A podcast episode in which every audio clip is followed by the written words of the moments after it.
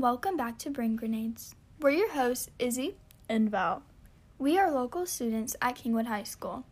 Today, our podcast is going to be focusing on why doctors should not prescribe antipsychotic drugs to children.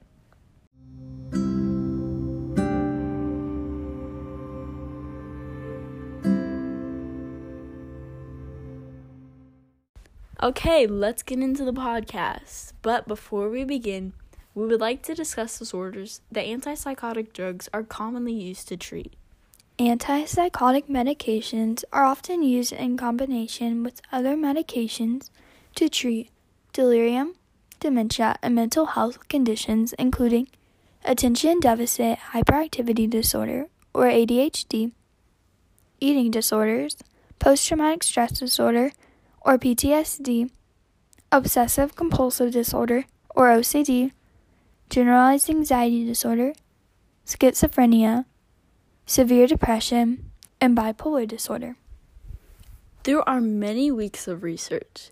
We have discovered multiple negative side effects that are caused by these drugs, many of which are motor disorders, like tardive dyskinesia, which is involuntary movements of the face, especially the mouth and lips, and arms and legs, and bradykinesia, which is significantly slowed movements.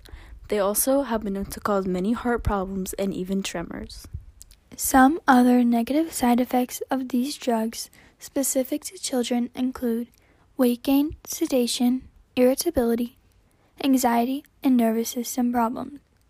Although there are many discovered side effects, only recently has research begun examining the effects of antipsychotics.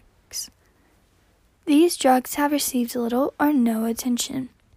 Although they have started researching, they have been focusing on short term effects, and long term effects are less studied or unknown.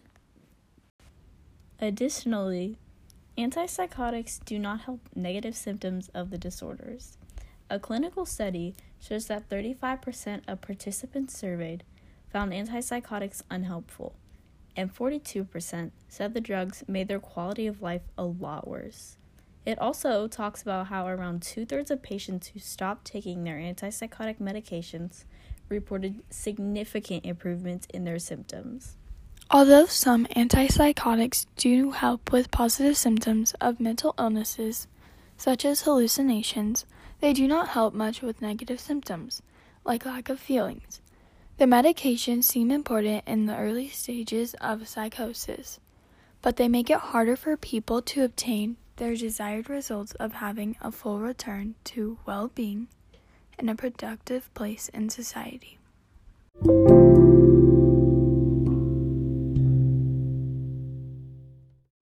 The evidence provided in this podcast illustrates many of the negative side effects of antipsychotic drugs. And it is apparent that they would not be worth taking because they seemingly do more harm than help. The fact that so little is known about the long term effects of these drugs is alarming, especially to children because they're still growing and developing and have most of their lives still ahead of them. Any significantly negative side effects could lead to devastating consequences in their future, such as a shortened lifespan, infertility, or sterility. Doctors should not prescribe these drugs to children given this information or lack thereof.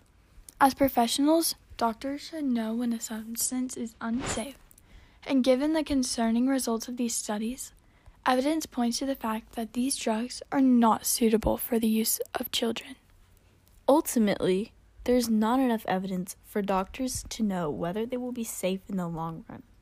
For these reasons, we believe that doctors should not prescribe antipsychotic drugs to children under any circumstance.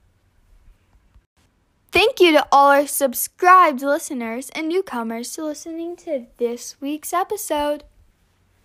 Tune into next week's episode of Brain Grenades to find out more about neurological disorders.